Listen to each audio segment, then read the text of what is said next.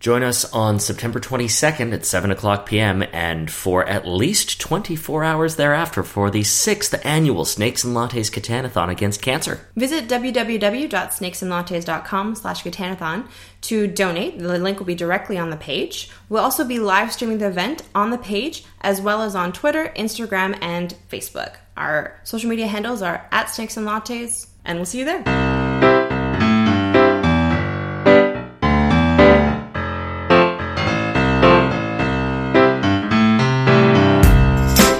Happy Friday, folks. I'm Jonathan, Hi, I'm Coco. and we are going to talk about how to do two player versions of multiplayer games right, because it is possible, folks. It is. I've been, you know, being all cranky and stuff all week, but no, this is where I get to be happy. Yay! It's it's doable, friends. Listen.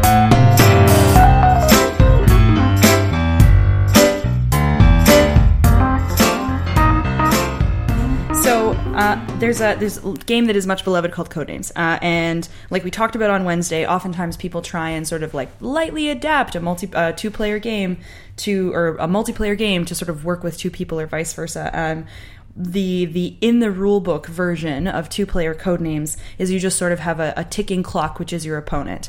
Um, Yeah, But- just, and, and instead of having another team that's also trying to find their words, you just try to do it in as few turns as possible. Yeah. Uh, it's you know you've got one of you who can see the colors and the other who's trying to guess what they are, and you just basically play a regular game and keep track of how many turns it is. Yeah. which is fine. And if you're playing with the right person, it can be enjoyable. I had a Yeah. really lovely afternoon doing it. But um, what our dear friend Vlada, and he had a friend when he when he did Duet, right?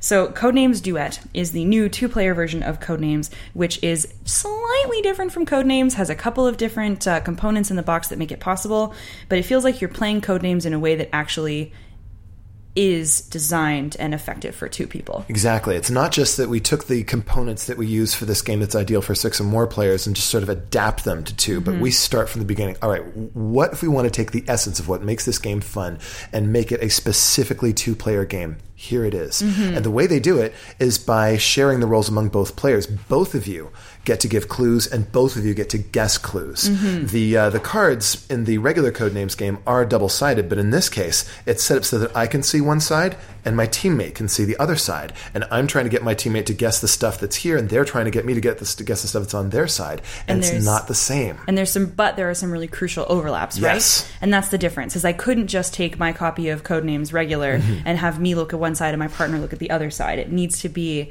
in duet there's like the assassin is the is the same for one person but different for another right Exactly. There are three assassins on each side. Right. And what's an assassin on my side is safe on your side. Right. Which means if you guess, if, if I guess something that looks safe to you, we're fine. If you guess something that looks like an assassin to me, we lose. trouble So I have to guide you away from certain words which you are actually trying to guide me towards. Right. There's also uh, other overlap. There's always a couple of words in common. Some of the target words that I'm trying to get you to guess are also words that you're trying to get me to guess, but not all of them. So it sounds like we took the lovely beating heart of Codenames and put it in sort of a new, better, shinier, two-armed body. That okay, I'm just gonna stop with this. It's a co-ed, co- co- a dude name, dude names, dude names co-ed. Everybody, yeah, this is a very different podcast now. Everyone, listen. Codenames duet is good, and so is Seven Wonders duel. Oh, Seven Wonders Duel is fantastic. We did a whole uh, series about that one.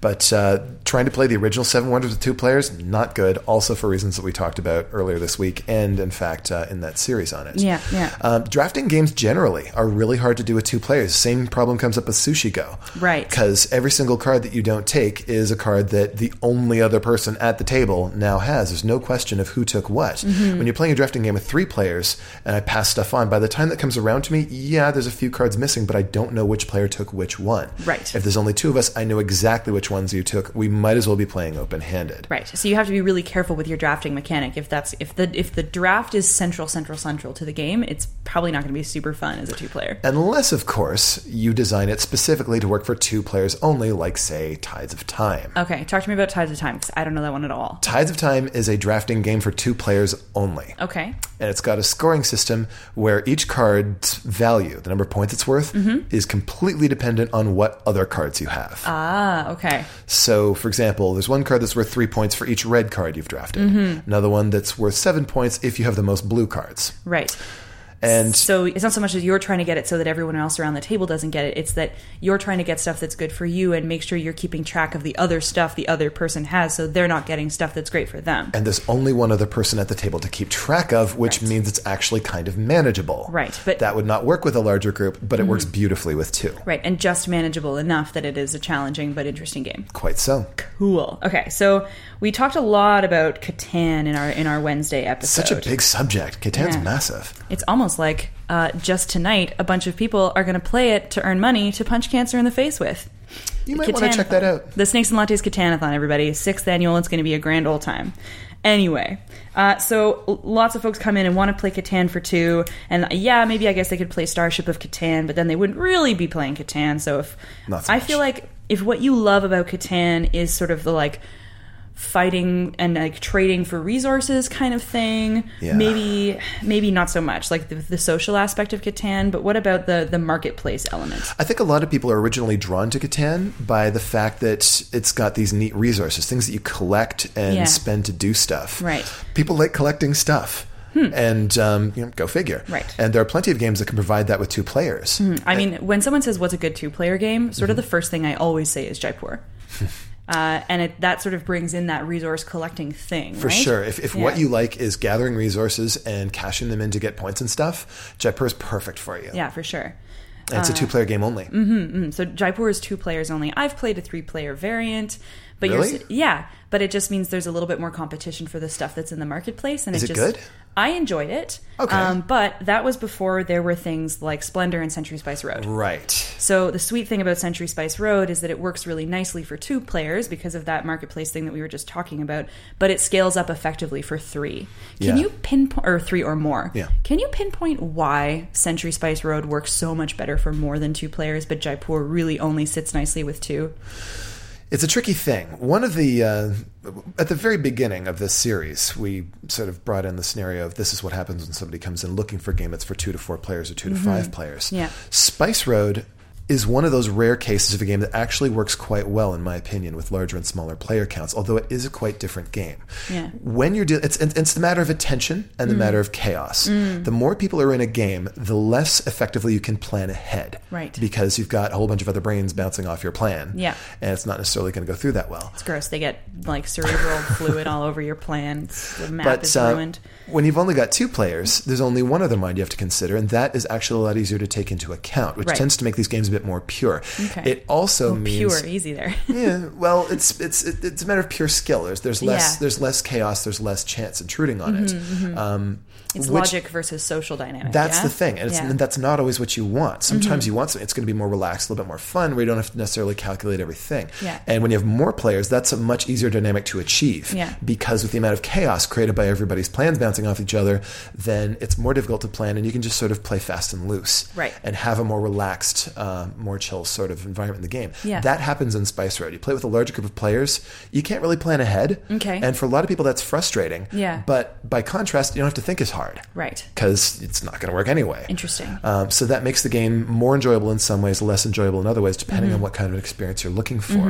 And so I'm I'm more of an opportunistic player. I'm not super great at doing the planning ahead pieces, but I find that I'm able to seize opportunities really effectively, uh, which is why I'm not a really superb Duke player, but I really love the Duke for those little surprises you get sometimes, which I think is maybe why when it comes to multiplayer it- versions of Jaipur, if you will, like Century Spice Road and Splendor. Sure. I like Spice Road way better than I like Splendor because I find Splendor like there is there is a certain element of there's l- fewer like yes you're playing with more people but I find they bounce off your plans way less than in Century. I would agree. I think that uh, the the situation in Spice Road is more fluid because of Mm-hmm. yes. the way you place those uh, cubes on the things to pick them up, uh, Yes. because of the way that deliveries can just disappear on you. Yes. Uh, more is likely to change on you f- between one turn and the next Yes. than is in Splendor. Splendor's a relatively static game by contrast. The Yes. changes are more subtle and more gradual. Yes. I've played games of Splendor where it's just four of us sitting around the table, not talking, and just sort of playing our thing and going through it. And there's a little bit of a speed competition element, but it hasn't been as,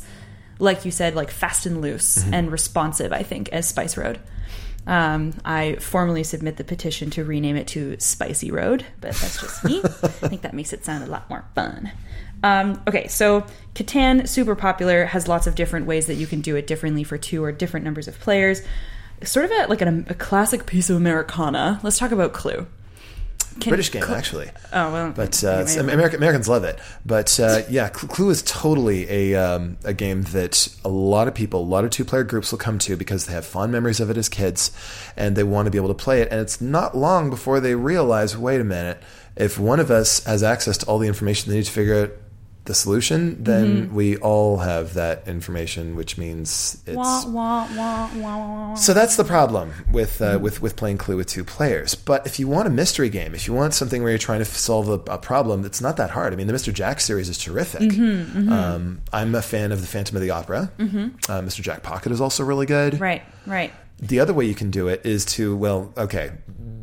Granted, this is a bit more challenging, but Sherlock Holmes Consulting Detective is a terrific game for two players. Okay, you're gonna have to walk me through that. Okay, so here's the story with this one. If, if what you want to do is be Sherlock Holmes, Which isn't that what we all want to do? I, I can't imagine why anybody wouldn't want to be. um, so here's here's a case. And we got a nice book, and Sherlock is going to say, to you, "All right, my case load's pretty heavy, so I need you, the Baker Street irregulars, to take care of this for me. Here are the Yep. Mm-hmm. clues we found so far. Go." You get a map of London.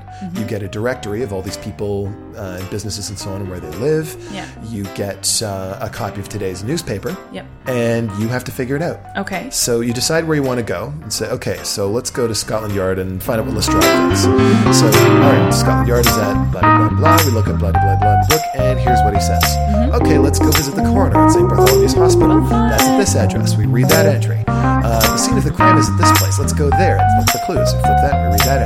Okay, this this sounds like like what I imagine myself doing when I'm like taking a nice long shower. Like, how is this a board game? The way it's a board game is this: you have to keep track of all the places you've visited, Uh-huh. and each additional place that you go to is going to drop your score. Oh, I see. You want to try to figure out who did it, how did they do it, why did they do it, with as few visits to as few different places as possible. Got it. So once it's done, uh, Right. Mm-hmm. whether, and you, it's done when you say it's done, you you stop when you want to stop playing. Right. Turn to the back page, hear the questions, write down your answers, and now Sherlock is going to come in and explain how he figured out in like five seconds by visiting like two places. And, Right. And then you score yourself compared to Sherlock. Okay. Uh, he always gets 100 points. see, Sherlock. Um, and if you can equal or beat that, you are superhuman. If Mm-hmm. you can manage to get more than zero points, you're pretty darn good. okay. So that's that's a game that's great for two players. Mm-hmm. And if obviously it's not really that much like Clue, but if you want the experience of solving a mystery, Right. it's pretty tough to beat. Right. So Interesting. it's it's this is a case of saying you know, what you don't want to do is simulate the multiplayer game in a two player experience. What you want to do is figure out what you liked about that game, what you enjoyed about the experience of playing Yeah. it, and try to create a two player game that actually gives you that in a way that works with two. Right. Right. So it sounds like when I when I want more players or fewer players than I should, I need to think about what is the beating heart of the game and how can I find that beating heart in a different game that works that has some sort of adaptation for more or fewer people. Yeah, the, the good news is that there are just so many titles out these days, so Yeah. Mm-hmm. many really excellent games that no matter what your player count and what kind of experience you're looking for, odds are good that there's a game out there for you that will work. Mm-hmm, Especially if you have, you know, friendly game guru who can uh, help you sort that out and find which one that is. That's always nice. Speaking of friendly games gurus, I am not one of them. My name's Coco, And I'm Jonathan. the friendly games guru. That'll do it for this week's Snakes Cast. Thanks for being here, Coco. Thanks for having me. Always great talking with you. So you can get in touch with us at podcast at snakesandlattes.com to say hi or to suggest a topic. Snakes Cast is produced by Dax Audio and music is provided by Ben Sound. Tune in next week when we are going to talk about trivia games. Opinions expressed on the Snakes Cast are those of the presenters and our guest and nobody else's. See you next one. Bye. Bye.